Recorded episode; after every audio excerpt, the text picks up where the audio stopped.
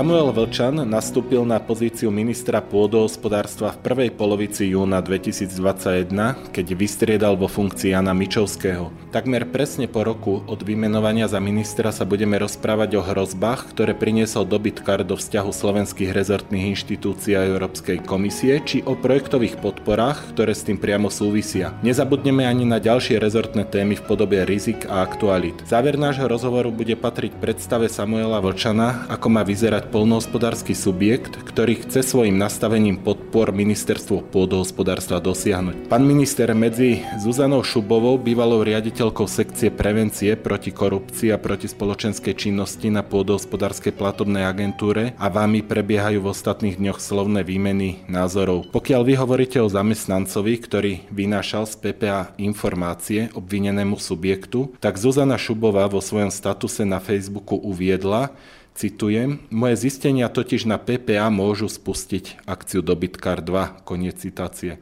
Vraj ste už kvôli tejto situácii písali do Bruselu. Máte obavu, aby dôvera z dôvodu týchto slovných prestreliek nebola zo strany Európskej komisie voči pôdohospodárskej platobnej agentúre opätovne narušená? Ja musím povedať, že sme konali v súlade so zákonom od prvého momentu a vzniknutá situácia ukázala, že pravidlá, ktoré sme nastavili v akreditovanej podostárskej platobnej agentúry fungujú, tak pravidlá týkajúce sa konfliktu záujmov, tak pravidlá týkajúce sa kontrolných mechanizmov a práve tie chránia podostárskú platobnú agentúru ako našu rezortnú finančnú inštitúciu pred e, zneužívaním postavenia. Práve aj tieto pravidlá odhalili nielen potenciálny konflikt záujmov niektorých už bývalých zamestnancov, ale aj pochybenia bývalej pani riaditeľky. Chcem zdôrazniť, že úkonoch, ktoré urobil generálny riaditeľ PPA Kiš alebo aj v mojich um, rozhovoroch sme sa vždy výlučne opierali o fakty. To je dôležité zdôrazniť. Pani Šubová má samozrejme v slobodnej spoločnosti právo vyjadriť svoj názor, aj svoje dojmy, ale dôležité je to,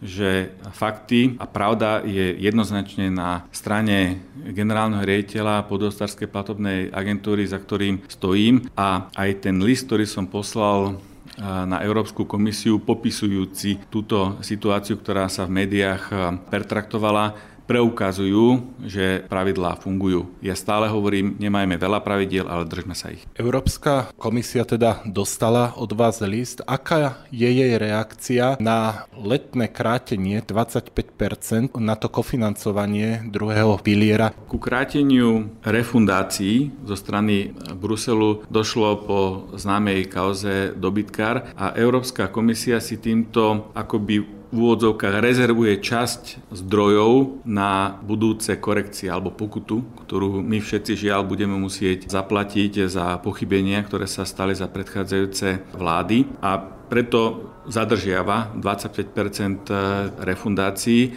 Európska komisia si takto zadržala približne 14 miliónov už za predchádzajúce obdobia a to bol aj ten dôvod, že sme museli na istý čas pozastaviť e, vyplácanie žiadostí o platby z tých e, problematických podopatrení. Tie sú preverované zo strany Európskej komisie tými osobitnými kontrolami, z toho jedna je už uzatvorená a ja predpokladám, že v priebehu druhého pol roka uzavrieme aj zostávajúce tri kontroly a ich výsledkom bude konečné vyčíslenie tej korekcie s ohľadom na skutočnosť, že už sme vedeli pred ehm, dvomi mesiacmi lepšie odhadnúť, koľko môže byť tá konečná korekcia a ja verím, že bude nakoniec menej ako 25% z alokácie na tie 4 podopatrenia, ktoré sú kontrolované, tak sme ako vláda mohli prijať rozhodnutie, že po dodatočnej kontrole budeme aj tie žiadosti platby z toho predchádzajúceho a priznávam problematického obdobia vyplácať,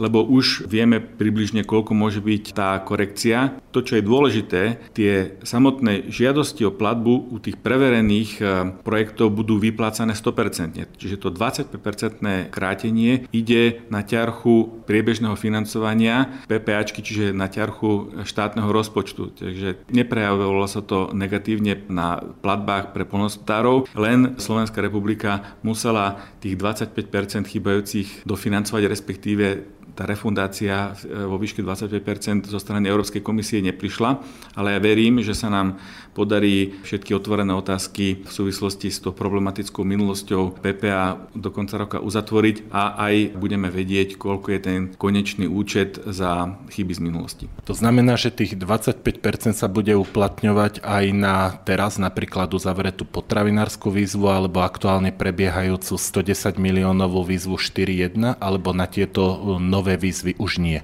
Predpokladám, že na tieto nové výzvy sa to uplatňovať nebude lebo tieto nové výzvy už boli spustené po plnej akreditácii podostárskej platobnej agentúre, teda po 15. oktobri. A ako som povedal, predpokladám, že tie otvorené e, audity uzatvoríme do konca roka a po uzatvorení týchto auditov e, nebude mať e, Európska komisia dôvod k akémukoľvek kráteniu.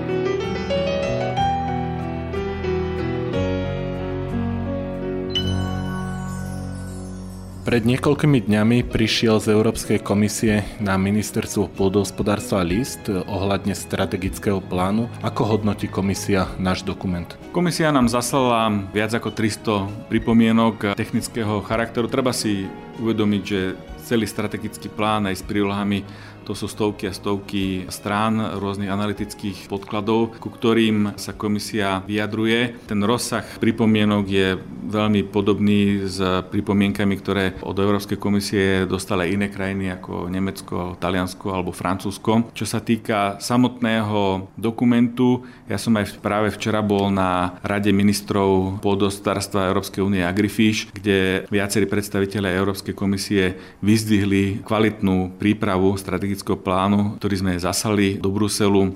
Ocenili tam nastavenie celofarmových e, ekoschém. Samozrejme, v niektorých oblastiach, ktoré oni označujú ako kľúčové, budeme musieť e, lepšie vysvetliť, ako chceme naplniť niektoré požiadavky Európskej komisie. Poviem otvorene, áno, náš strategický plán je do značnej miery orientovaný na podporu polnosárskej výroby. Európska komisia a teda väčšina hlavne západoeurópskych krajín sa chce zamerať do značnej miery aj na podporu biodiverzity, ekologizáciu, lebo oni nepotrebujú toľko investovať do eh, efektivity agropotravinárstva. Oni nemajú ten problém, ktorý máme my, teda nízku potravinovú sebestačnosť niekde na úrovni možno 38-40%, takže sú ich pohľady na niektoré veci iné, ale ja verím, že všetky eh, otázky Európskej komisie spolahlivo a eh, zodpovedne vysvetlíme, tak aby bol strategický plán schválený už na jeseň tohto roku. Všimol som si tú argumentáciu Slovenska cez list, ktorý zasielala generálna riaditeľka sekcie rozvoja vidieka pani Mihálová na Európsku komisiu, kde Európska komisia hovorí o ohľadu plnejšom polnohospodárstve, prírode a ku klíme a k znižovaniu napríklad skleníkových plynov tvorenými hospodárskymi zvieratami. Argumentácia Slovenska je v tom zmysle, že na Slovensku došlo k obrovskému prepadu hospodárskych zvierat, či hovoríme o hovedzom dobytku alebo hovoríme o ošípaných. Bude sa Slovensko a dajme tomu ministerstvo pôdohospodárstva byť za to, aby tieto k produkcii priaznivé nastavené ukazovatele v súvislosti so strategickým plánom boli zachované v tomto národnom dokumente? Samozrejme, naše ministerstvo sa snaží najlepšej viere e, nastaviť tie pravidla tak, aby sme podporili slovenských e, polnospodárov, prvo, druho spracovateľov, potravinárov a aj tieto pripomienky Európskej komisie poukazujú na to, že niektoré členské štáty majú jednoduchšie presadzovanie svojich záujmov, lebo sú už dlhšie v Európskej únii a niektoré problémy, v ktorých sme my, si oni ušetrili. Ale ja aj v diskusiách s Európskou komisiou hovorím o tom, že my musíme byť spravodliví pri nastavovaní nových pravidiel aj pri uplatňovaní jednotlivých politík v Európskej únii a zohľadniť situáciu, že na Slovensku máme relatívne nízku zaťaženosť hektára tzv. dobyčou jednotkou. Je to len niekde okolo 0,25 na hektár, kdežto v krajinách ako je Dánsko, Holandsko, Belgicko je tá zaťaženosť násobne väčšia, povedzme 3,5-4. A ja sa teda pýtam, že či sa Európska komisia zaoberá aj tým, koľko na hektár vyprodukuje metánu taký priemerný holandský alebo belgický alebo dánsky polnospodár v živočišnej výrobe. Preto tá prísna optika tejto oblasti potrebuje aj zo strany Európskej komisie z môjho pohľadu vysvetlenie. Všetci radi hovoríme v Európskej únii, že musíme si zachovať ten level playing field, teda merať všetkým e, rovným metrom a ja si myslím, že keď budeme v tejto diskusii poctiví, tak aj Európska komisia uzná, že e, naše ciele sú dostatočne environmentálne, dostatočne zelené, dostatočne podporujú biodiverzitu a to zvýšenie živočíšnej výroby, ktoré áno, je aj cieľom nového programového obdobia, je nie len o zvýšení našej potravinovej sebestačnosti, hlavne v živočišnej výrobe, kde sa nám naozaj prepadla, ale je aj o ekologizácii, lebo keď my chceme zhodnotiť a zachovať našu pôdu, potrebujeme do nej dostať viac organického hnojiva, potrebujeme teraz zvýšiť podiel organického uhlíka. Ten vieme vyprodukovať len v živočišnej výrobe, ale nikto nebude chovať ošípané alebo hovedzí dobytok len preto, aby sme mali dostatok maštálneho hnoja. To je ekonomický nezmysel. Z toho dôvodu my potrebujeme mať e, fungujúce vertikály, ktoré nám vrátia do nášho polnospodárstva časť stratenej živočišnej výroby a potom verím, že aj tí najzelenší ekológovia pochopia, že je to na prospech biodiverzity, je to na prospech lepšenia stavu pôdy.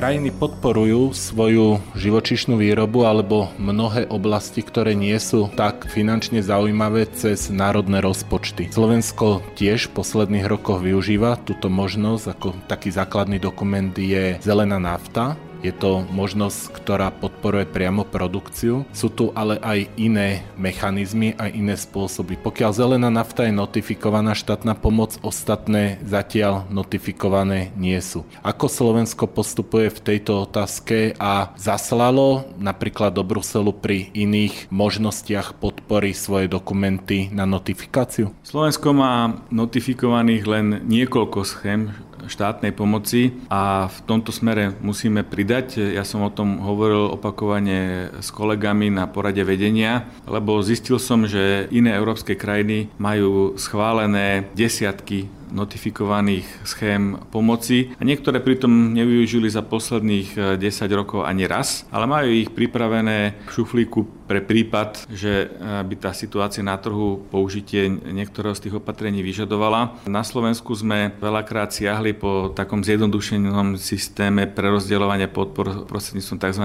dotazníkových eh, víziev, ktoré realizovalo Národné polnospodárske a potravinárske centrum. Ja chcem, aby sme čo najviac schém štátnej pomoci pomoci mali notifikované a schválené Bruselom. My sme takto dostali schválenie nielen na zelenú naftu pre polnospodárov, ale máme schválenú napríklad aj e, schému pomoci hýnárom v boji proti zoonózam. Ja chcem, aby sme do konca roka schválili viacero takýchto víziev. Medzičasom musíme kombinovať e, tak použitie schválených schém pomoci s inými formami pomoci, tak aby sme čo najskôr pomohli polnospodárom. Znamená, že je teraz v Bruseli nejaký návrh štátnej pomoci, ktorý by bol na schváľovanie alebo v najbližšom období pôjde takýto dokument do Bruselu? V najbližšom období odíde oznámenie do Bruselu o využití prostriedkov tzv. výnimočnej pomoci, ktorú sme dostali z Bruselu cez realokáciu rozpustenia tej skoro pol miliardovej rezervy. To bolo 5,2 milióna pre Slovensku. My sme k tomu pridali 200% z národného rozpočtu a týchto 15,7 milióna približne bude rozdelených na podporu dojníc, ošípaných a oviec. Táto forma podpory bude vyplatená na základe uznesenia vlády prostredníctvom PPA, ale predtým musíme realizovať oznámenie znenie do Európskej komisie, takže toto pôjde najbližšie a viem, že kolegovia na sekcii 500 polnohospodárstva pripravujú ďalšie schémy štátnej pomoci, ktoré budú notifikované a ktoré potom budú v neskôršom období využité. Sú to aj schémy štátnej pomoci, ktoré by boli akoby nové, o ktorých polnohospodárska verejnosť nevie, alebo sú to zoficiálnenie tých štátnych pomocí, ktoré sú vyplácané aj doteraz? No v prvom rade sa budeme snažiť e, o notifikáciu tých schém štátnej pomoci, ktoré sme vyplácali prostredníctvom tých e, dotazníkových víziev, lebo tieto potom budeme môcť realizovať prostredníctvom podostárskej platobnej agentúry a ja si slúbujem od toho, že do budúcnosti budeme mnohé štátne pomoci vedieť cieľene adresovať e, tým polnospodárom, spracovateľom a potravinárom, ktorí to budú potrebovať bez toho, aby museli vyplňať nejaké dotazníky a zbieranie tých informácií budeme realizovať skôr prostredníctvom informačných listov PPAčky, lebo je to konzistentnejšie.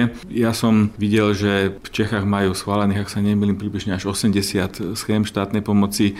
Podobne sú na tom Rakúšania. Ja som povzbudil našich kolegov, že nemusíme vymýšľať kolesa môžeme sa inšpirovať eh, schémami štátnej pomoci, ktoré už boli schválené povedzme v susedných krajinách, lebo ak už komisia raz takúto e, štátu pomoc chvála jednej členskej krajine, nemôže ju odmietnúť nám. Len či nám nebudú chýbať tie dotazníkové prieskumy, lebo e, ministerstvo pôdohospodárstva musí mať obrovské množstvo údajov vďaka tým dotazníkom, len ja som nikdy nevidel žiadny výsledok z tých dotazníkov. Spracováva sa to vôbec? Ale áno, tieto e, informácie máme sústredené v Národnom polnohospodárskom a potravinárskom centre. Tá kritika smeruje aj z mojej strany voči utriedeniu a využívaniu týchto týchto informácií. Súvisí to s tým, že Národné polnocárske a potravinárske centrum je rozdelené do viacerých samostatných ústavov.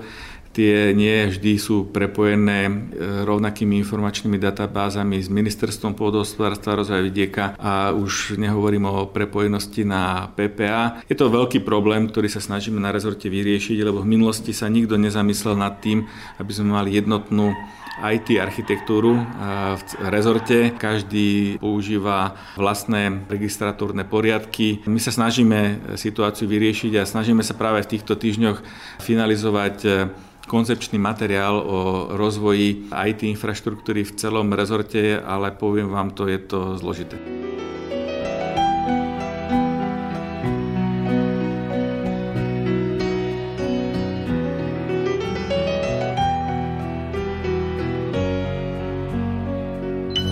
Minister financí pripravil sociálny balíček, ktorý prezidentka nepodpísala a tak sa tento zákon vracia opäť do Národnej rady. Ak dôjde k schváleniu, jeho štedro zaplatia obce zo svojich rozpočtov. Neobávate sa ako minister pôdohospodárstva, že obce sa prostredníctvom dane z nehnuteľnosti budú chcieť príjmovo zahojiť na polnohospodároch? Hovorili ste o tomto riziku napríklad s ministrom financí Igorom Matovičom? O tomto konkrétnom riziku sme sa s pánom ministrom financí Matovičom nebavili ani rokovanie na vláde. Nebolo o tomto konkrétnom probléme. Ja si myslím, že sa stále zatiaľ bavíme o hypotetickom probléme. Nevieme, v akej forme tento zákon prejde v parlamente, po tom, čo ho pani prezidentka vetovala. V následne, ak bude tento zákon prijatý, tak e, uvidíme, aká bude tá reakcia miest a obcí, lebo treba spravodlivo povedať, že obciam a mestám a teda aj Vúckam sa v budúcom roku príjmy zvýšia, samozrejme nie o toľko, koľko oni sami predpokladali.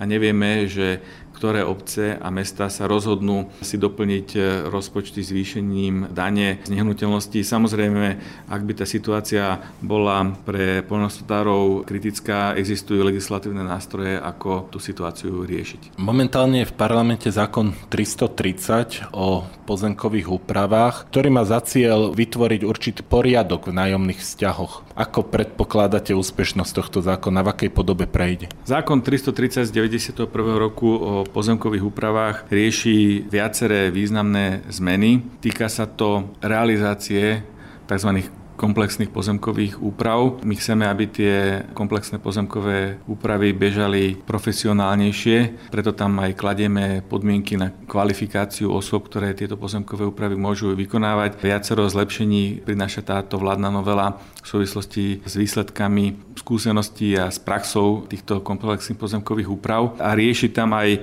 otázku odstranenia ustanovení o tzv. prednostnom nájomnom práve po tom, čo komasáciami nami vznikne nová parcela a tým pádom podľa občianského zákonníka vzniká nový predmet najmu, teda bude potrebné, aby sa uzatvorili nové nájomné vzťahy. Viem, že u časti, hlavne teda veľkých eh, polnostárských podnikov, to vyvolalo obavu z neistoty s nakladaním s pôdou. Treba však zdôrazniť, že komasácie trvajú v priemere 5 rokov, takže dostatočným predstihom môže každý polnostársky podnik vedieť, že sa niečo v katastri udeje. Navyše táto úprava sa týka len e, budúcich e, komplexných pozemkových úprav, ktoré žiaľ na Slovensku postupujú relatívne pomaly.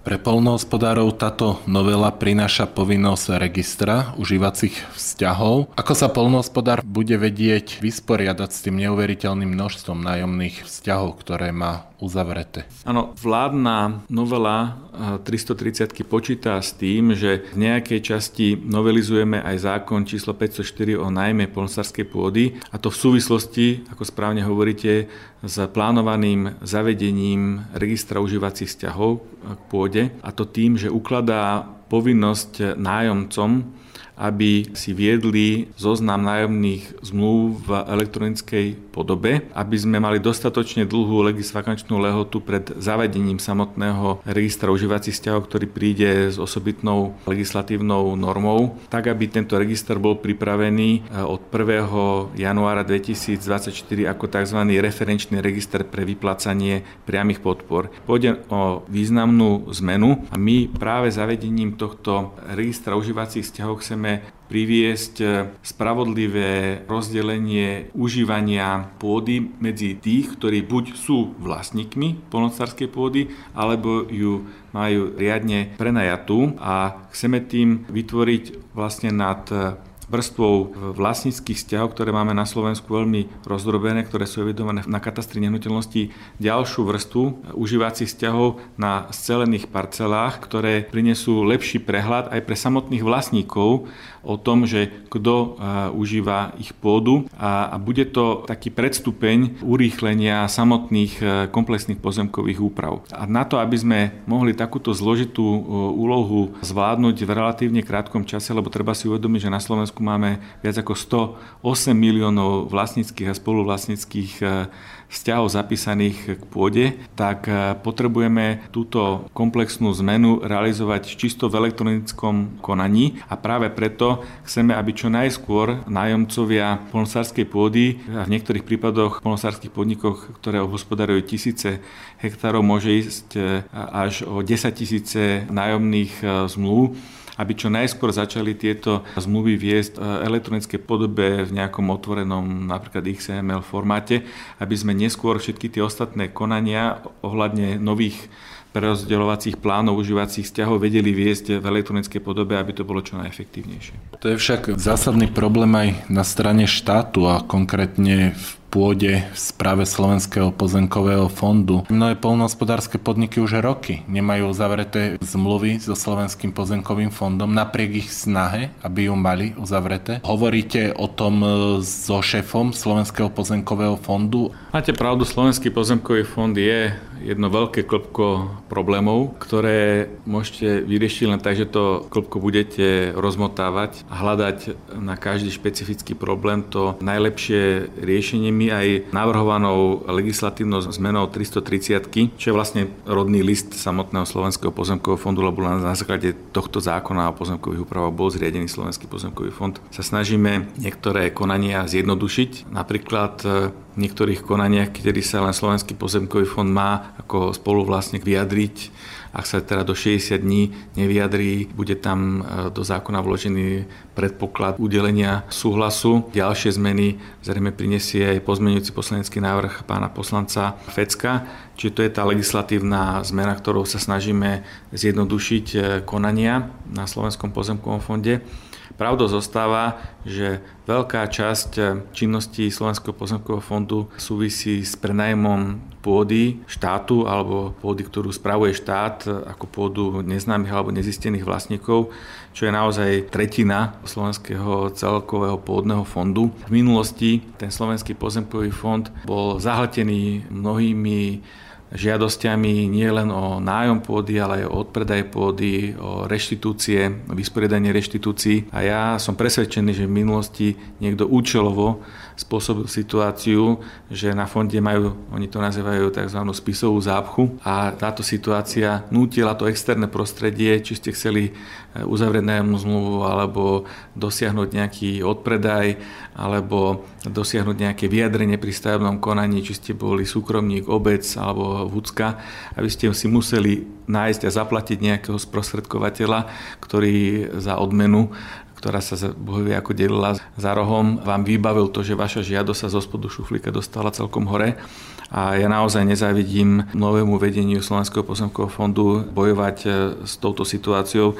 Tá spisová zápcha, keď nastúpil pán generálny riaditeľ Maroš, bola cez 30 tisíc nevybavených žiadostí. Viem, že niekoľko tisíc žiadostí už ubudlo z tejto hory problémov. My robíme všetko preto, aby sme tú prácu fondu zefektívnili. Ja sa pravidelne stretávam s pánom generálnym riaditeľom. Aj minulý týždeň sme tu mali pracovné rokovanie, kde ma informoval, že chce v lete spustiť e, takú horúcu linku, kde teda sa budú môcť e, ľudia konečne dovolať a informovať sa o e, stave konania v ich žiadosti, lebo to je jeden z hlavných problémov, že vy sa neviete ani dovolať na ten slovenský pozemkový fond, ani zistiť, že čo sa deje s tým vašim podaním. Viem, že pán generálny riaditeľ pripravil spolu s ministerstvom financí, s ministrom financí spôsob, ako osobitne finančne motivovať pracovníkov fondu, aby pracovali aj cez čas, aj cez víkend víkendy, aby čo najviac e, žiadostí vybavili. Ja si dosľubujem od tých e, legislatívnych zjednodušení, ktoré máme aj v novele 330, ktoré môžu do značnej miery e, urýchliť to konanie, lebo my potrebujeme sfunkčniť Slovenský pozemkový fond, to si povedzme otvorene. Na tom poslednom stretnutí, ktoré som inicioval a ktoré teda sa uskutočnilo aj za účasti predsedu výboru pre podostárstvo životné prostredie, pána predsedu Karahutu, sme sa dohodli, že Slovenský pozemkový fond vypracuje tak povediac transformačný plán. Ja mám predstavu, že to bude podobný plán, ako bol plán transformácie a ozdravenie pôdohospodárske platobné agentúry, kde si ja stanovíme jasné milníky a povieme si, tak toto potrebujeme ešte zmeniť v legislatíve, toto potrebujeme zmeniť v organizačnej štruktúre, toto potrebujeme zmeniť v metodickom usmernení zo strany ministerstva pôdohospodárstva, toto potrebujeme zmeniť v nariadení vlády o prenajme polnohospodárskej pôdy, lebo tam sa nám tie veci zasekávajú a chceme, aby sme čo najskôr odstranili tú neistotu, v ktorej žijú mnohí polnospodári a je mi to naozaj ľúto, že nevedia,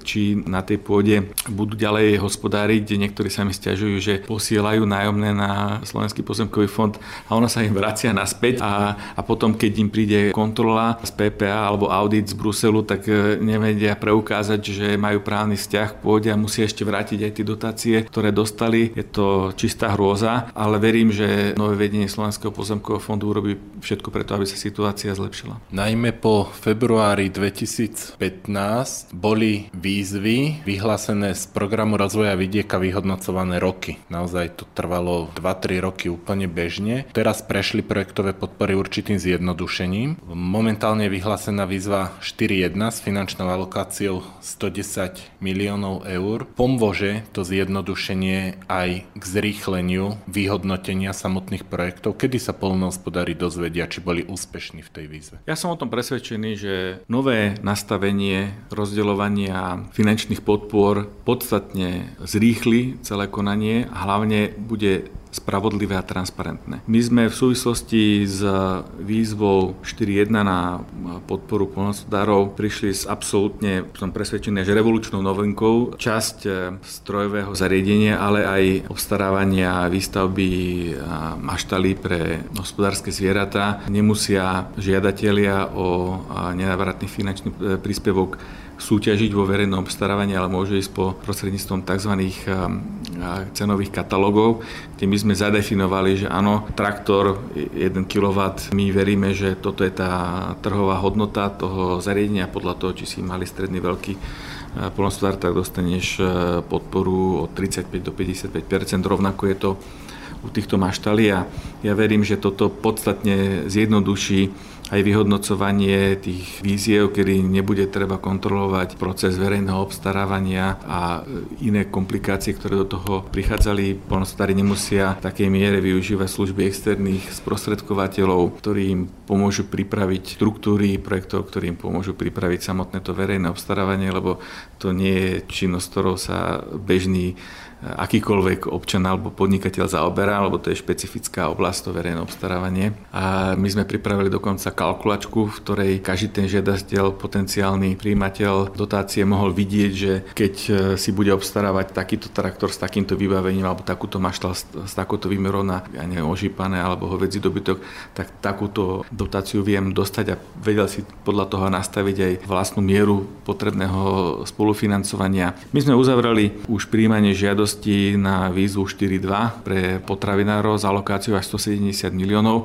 A my už e, na podostarskej platobnej agentúre riešime vyhodnotenie tých e, žiadostí, tých projektov a verím, že do konca septembra budeme schopní oznámiť e, tým, ktorí budú úspešní takže predpokladám, že budeme potrebovať možno, že len 3-4 e, mesiace na to, aby sme vyhodnotili aj výzvy zo 4 jednotky, tej, ktorú máme e, otvorenú. O tom, či bola výzva dobre nastavená, alebo nebola dobre nastavená, hovorí najviac ten záujem. Viete vy kvantifikovať k tejto chvíli, koľko je prihlásených polnohospodárov a aké sú, dajme tomu, ich požiadavky vo finančnom vyjadrení? Pri tej uzatvorenej výzve 4.2 bolo podaných celkovo vyše 600 žiadostí a tie celkové požiadavky boli cez 260 miliónov, takže nad alokáciu. Pri teraz ešte stále otvorenej výzve 4.1, ktorá sa končí koncom júna, máme podaných približne do 400 žiadostí. S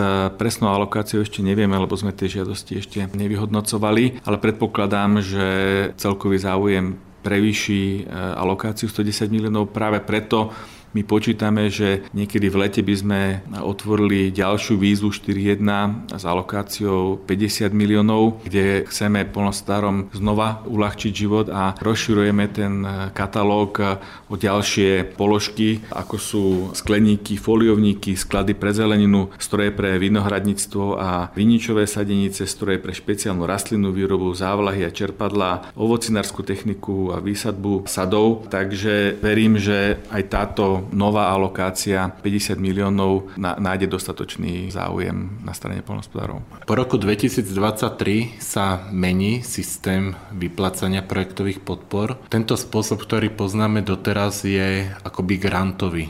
Je niekoľko percent je spolufinancovaných z európskych zdrojov. Prechádza sa na nový systém. Ako si polnohospodár na to zvykne? Prvá otázka. A druhá otázka je, bude to pre ňoho stále tak výhodné, lebo tu je často intenzita pomoci vo výške 40-45%. Často tie väčšie polnohospodárske subjekty nepotrebujú bankovú záruku, lebo tie banky sa predháňajú o nich. Polnohospodári sú dobrí klienti, lebo vždy majú vyrovnané záväzky voči všetkým, keď chcú čerpať podpory. Aká tam bude intenzita tej pomoci po roku 2023? Máte pravdu, my zavádzame do sektora agropotravinárstva poprvýkrát tzv. finančné nástroje a ja som si vedomý toho, že túto novinku budeme musieť dobre vysvetliť polnohospodárskej verejnosti aj, aj potravinárom, lebo sa doteraz s, s takýmto inštitútom nes nestretli. A chcem aj hneď na úvod povedať, že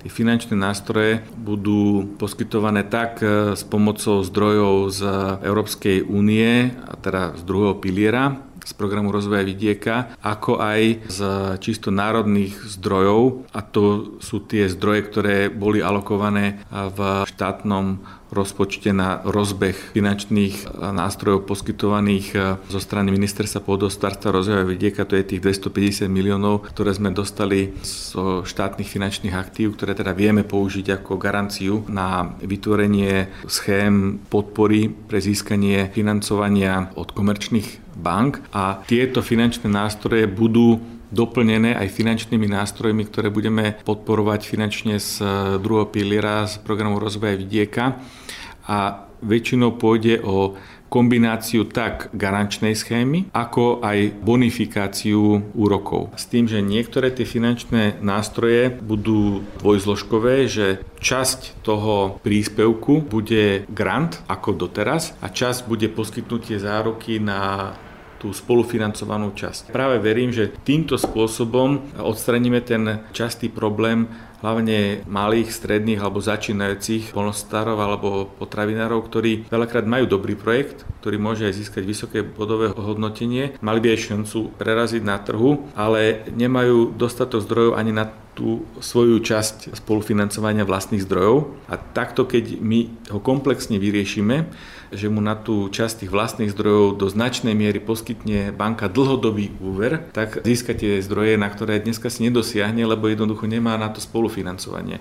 Preto verím, že sa nám podarí dostať na trh za prvé nových hráčov práve v tom segmente malých a stredných podnikov, lebo to chceme v budúcnosti podporovať, aby sme budovali tie lokálne združenia, ktoré budú rozvíjať lokálnu, nielen výrobnú ako na strane prvovýroby kapacitu, ale aj tú spracovateľskú kapacitu a lokálne potraviny. A zároveň pomôžeme možno tým väčším hráčom, aby sa dostali do tej Európskej ligy, aby sa stali tými európskymi šampiónmi, lebo mnohí na to majú podmienky, lebo mnohí hospodária naozaj na veľkých výmerách kvalitnej pôdy.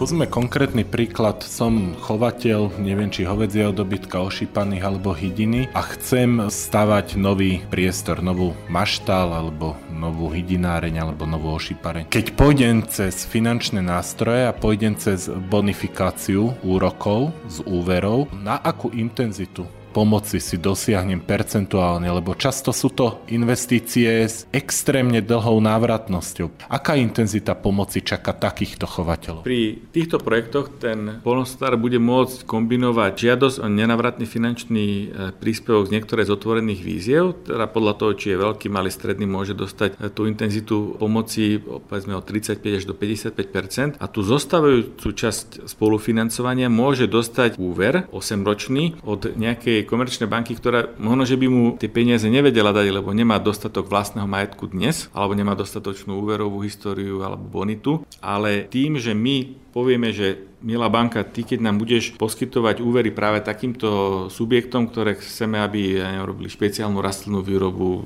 myslím, rozvíjali e, zeleninárstvo alebo ovocinárstvo na Slovensku, alebo chceme, aby chovali e, nejaké plemeno oviec e, v tých podorských oblastiach, aby nám spásali tie pozemky, aby sa nám nerozširoval ako nekontrolovane les, tak my povieme, že áno, ty keď poskytneš 10 miliónov úverov, tak až 20% výpadku z týchto poskytnutých 10 úverov my ti banka vykrieme a v prípade toho konkrétneho jedného podnikateľa my ti vykrieme až 80% straty, ktorý by si mala s tým, že poskytneš úver a tie peniaze sa ti nevrátia. Týmto pádom my dosiahneme tzv. pákový efekt, že keď v konečnom dôsledku my takto využijeme 250 miliónov štátnych finančných aktív, tak možno, že získame až 1,25 miliardy nových úverov, ktoré budú slúžiť na odstranenie toho investičného dlhu alebo teda do vybudovania nových priestorov práve pre tých podnikateľov, ktorí by inak si nesiahli na žiadne nové zdroje, lebo nevedeli by uniesť tú ťarchu spolufinancovania tých vlastných zdrojov. V apríli ste podpísali memorandum so spracovateľom repkového semena z Leopoldova s tým, že v priebehu nasledujúcich mesiacoch vás bude informovať, e, či okrem spustenia výroby oleja v potravinárskej kvalite pôjdu aj cestou jeho rafinácie na finálny produkt. Aký je výsledok projektu technické realizovateľ udržateľnosti v tomto podniku? My sme sa v memorande so spoločnosťou Polnoservis dohodli, že do konca roka zabezpečia výrobu e, surového repkového oleja v potravinárskej kvalite v objeme 50 tisíc tón e, surového repkového oleja na potravinárske účely a ak sa nemýlim, do polovice júla by mali predložiť výsledky štúdie uskutočniteľnosti ohľadom ďalšej možnej rafinácie tohto surového oleja na základe výsledkov štúdie štúdie uskutočniteľnosti, kde uvidíme, že pri akých investičných nákladoch by táto investícia bola rentabilná, sa rozhodneme o ďalšom postupe. Pred niekoľkými mesiacmi sme informovali o zámere agroministerstva spájať nitrianské rezortné inštitúcie na čele s výstaviskom Agrokomplex. Ako tento projekt e, napreduje? Bola to nepresná informácia, ktorú som zachytil v médiách. My chystáme projekt ozdravenia agrokomplexu, lebo ten žiaľ za predchádzajúceho vedenia ministerstva a vedenia agrokomplexu naozaj utrpel eh, značné straty, ktoré zďaleka nesúvisili len s covidom. Mnohé investície boli, dovolím si tvrdiť, eh, nezmyselné. Dneska je to spoločnosť, ktorá má naozaj niekoľko miliónový investičný úver a ja som rád, že teda sa nám podarilo túto spoločnosť zachrániť pred eh, bankrotom a my chceme naozaj pripraviť plán rozvoja, ale to nesúvisí s budovaním tzv. polnostárskeho kompetenčného centra, ktoré chceme áno, alokovať v Nitre. Súvisí to s novým programovým obdobím, v rámci ktorého chceme rozvinúť tzv. systém AKIS, to je z angličtiny Agricultural Knowledge Information System. Je to systém, ktorým chceme prepojiť e, polnocárskú a potravinárskú podnikateľskú prax s najnovšími poznatkami z oblasti polnostárstva a potravinárskej výroby. Niektorí z tých našich už existujúcich e, podnikov alebo rezortných inštitúcií sa stane tým zámotkom, ktorého ďalej budeme rozvíjať rozvíjať eh, toto kompetenčné centrum, ale nebude to agrokomplex. Bude sa spájať vlastne agentúra pre rozvoj vidieka s agroinštitútom a bude v tom zaangažovaný teda aj agrokomplex? Je možné, že eh, na to využijeme buď agroinštitút alebo aj ARVI. Agrokomplex pôjde svojou cestou. Naša predstava je, že okrem zachovania výstavníctva, ktoré je hlavným pilierom agrokomplexu, eh, by mal rozvinúť aj iné aktivity, ktoré by jeho prevádzku urobili, tak povediať, celoročnou, aby teda tam neboli len nárazové príjmy z prenajmu priestorov a poskytovania služieb v súvislosti s výstavami. Viete, Nitra je hlavné mesto polnospodárstva a polnospodárov na Slovensku, tak ako je Bratislava hlavné mesto pre nás všetkých a zvolený je hlavné mesto lesníctva. A ja si myslím, že Slovensko si zaslúži jeden dôstojný stánok tradičného slovenského polnospodárstva ja by som bol veľmi rád, kebyže do konca tohto volebného obdobia rozbehneme projekt e, revitalizácie agrokomplexu. Musíme vysporiadať pozemky, ktoré bohužiaľ nemáme pod týmto štátnym podnikom vysporiadané. Ja mám predstavu o naučno, do značnej miery aj zábavno, zábavnom parku, kde budú ľudia radi chodiť, nielen z Nitry, kde verím, že sa nám podarí prísť s príkladmi mestského polnohospodárstva. Radi by sme tam mali sezónne výstavy aj hospodárskych e, zvierat. Radi by sme vytvorili prostredie, kde nám budú chodiť e, žiaci z celého Slovenska, aby videli, ako beží reálna polnohospodárska výroba. Máme naozaj veľké plány, ja ale budem o nich hovoriť až potom, čo sa nám podarí situáciu zastabilizovať a nájsť e, finančné krytie a uvidíme, s akými nápadmi príde nové vedenie agrokomplexu, lebo práve teraz máme otvorené výberové konanie na pozíciu generálneho riaditeľa. Možno drobno za pri tých problémoch, ktoré sú v polnohospodárstve naakumulované, až taká hlúposť, ale Polnoinfo ako jediné z agrárnych médií má zaplatenú českú agentúru ČTK. Ja tam na pravidelnej báze vidím, ako funguje České polnohospodárske múzeum, České zemnedelské múzeum má niekoľko pobočiek. Priamo v Prahe na Letnej, tú hlavnú, teraz e, vytvorili novú budovu za niekoľko 100 miliónov českých korún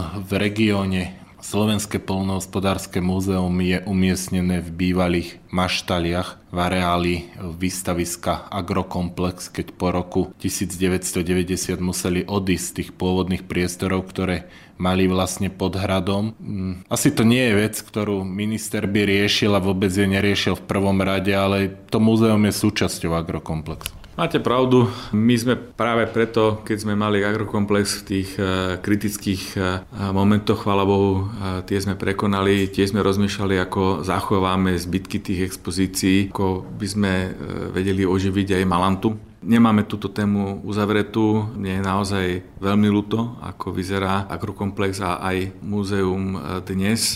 Je to výsledok 10 ročí, by som povedal, až ignorantstva. Verím, že sa nám podarí nájsť spôsob, ako oživiť muzejníctvo, ako priblížiť moderné polnospodárstvo verejnosti. Ako vy ako minister e, si predstavujete úspešný polnohospodársky subjekt, úspešný svojou štruktúrou výroby a čo ministerstvo pôdohospodárstva robí preto, aby sa podnikateľské plány agrosubjektov orientovali takým subjektom, ako vlastne chcete? Pri odpovedi na túto otázku by som rád upriamil pozornosť eh, poslucháčom tohto rozhovoru na materiál, ktorý sme pripravili na ministerstve pôdohospodárstva rozvoja vidieka v druhej polovici minulého roku, ktorý bol schválený v decembri na vláde Slovenskej republiky a je to vízia spoločných postupov moderného polnospodárstva do roku 2035. Slovensko doteraz nemalo takýto koncepčný dokument eh, a v ňom jasne hovoríme, ktoré sú tie rozvoja schopné vertikály kde teda na strane prvovýroby, prvo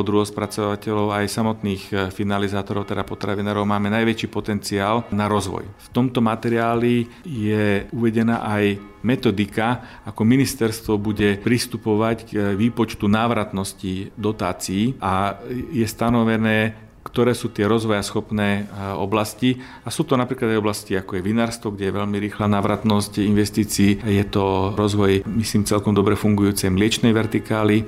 A sú tam aj uvedené spôsoby, ako chceme rozvíjať špecializovanú rastlinnú výrobu, lebo v zelenine a ovoci máme potravenou sebestačnosť len niekde na úrovni 35% a sú tam nastavené aj pravidlá, prečo chceme rozvíjať tú živočišnú výrobu, lebo potrebujeme ten maštálny hnoj zapracovať do tej pôdy a zvýšiť podiel podiel eh, organického uhlíka, aby nám tá pôda vo väčšej miere plnila vodozádržnú funkciu. Takže ten ideálny podnik v mojej predstave je hlavne podnik, ktorý je zapojený do tej vertikály. To znamená, že pracuje spolu s, so svojimi tak dodavateľmi, ako aj odberateľmi, že je previazaný dlhodobými zmluvami, že na horizontálnej úrovni je ten podnik eh, v odbytovom združení alebo zväze, ktoré chceme tiež v rámci spoločnej organizácie trhov podporovať, ktorý využíva tie možnosti spoločných nákupov a spoločných predajov, zdieľanie investícií.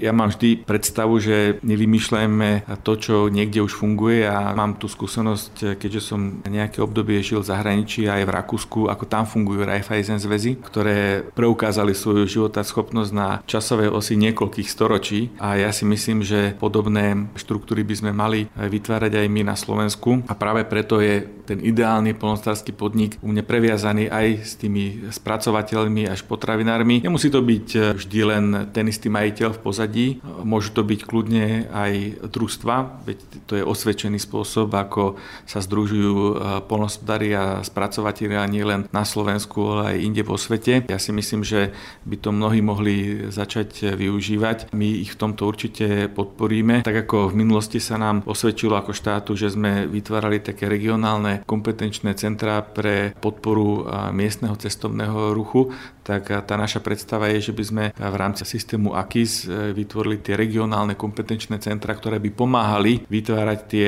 regionálne odbytové združenia, tak aby sme integrovali tak horizontálne, čo nám povoluje európska legislatíva, aby sme teda ako využili všetky tie možnosti výnimiek z protimonopolného práva, ako ich potom integrovať do tých zvislých vertikál na buď družstevnom alebo inom zmluvnom základe. Pán minister, ďakujem vás za rozhovor. Ďakujem, dúfam, že som zodpovedal viaceré otázky a budem sa tešiť na ďalšiu komunikáciu.